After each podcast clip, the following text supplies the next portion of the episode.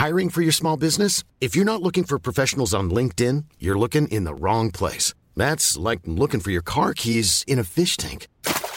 LinkedIn helps you hire professionals you can't find anywhere else, even those who aren't actively searching for a new job but might be open to the perfect role. In a given month, over 70% of LinkedIn users don't even visit other leading job sites. So start looking in the right place. With LinkedIn, you can hire professionals like a professional. Post your free job on linkedin.com slash people today. Noticias. El Heraldo de México.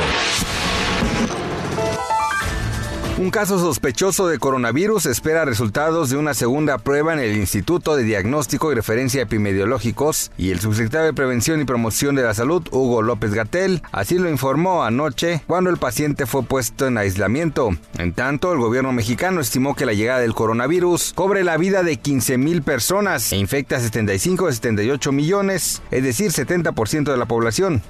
Miguel Ángel Vázquez, ex subsecretario de Capital Humano del gobierno de la Ciudad de México, quien controló la nómina capitalina en el sexenio de Miguel Ángel Mancera, fue detenido la madrugada de este jueves por la Fiscalía Local en una residencia de Jardines de Pedregal en Álvaro Obregón. La casa era conocida por sus allegados como el Búnker, donde se realizaban reuniones de carácter político e incluso en ella se operó la creación de un partido político local. A Vázquez se le liga con el desfalco de 293 millones en la caja de previsión de la Policía Capitalina.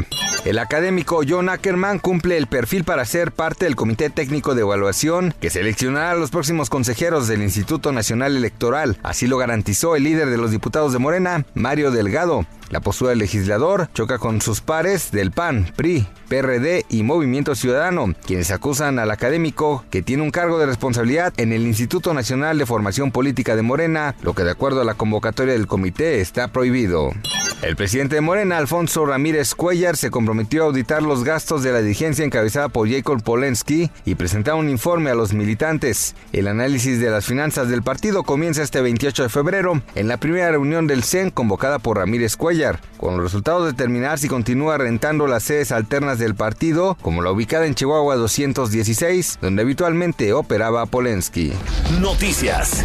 El Heraldo de México.